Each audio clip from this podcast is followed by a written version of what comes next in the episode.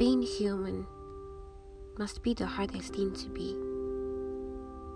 Our emotions to be hateful, to be greedy, to have lust, are in these man's true nature. Our impatience, our insecurities, our mistakes, our imperfections. Being human is being a lot of things at the same time. Maybe our sufferings, our depression, our anger are all part of being human. Because I'm only a human trying to survive in a world that is constantly losing its understanding of being human.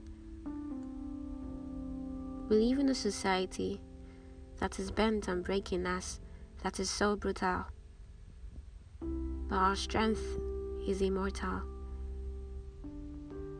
Whatever your strength might be, I hope you never lose it. I pray for my strength, because being human truly is the hardest thing to be.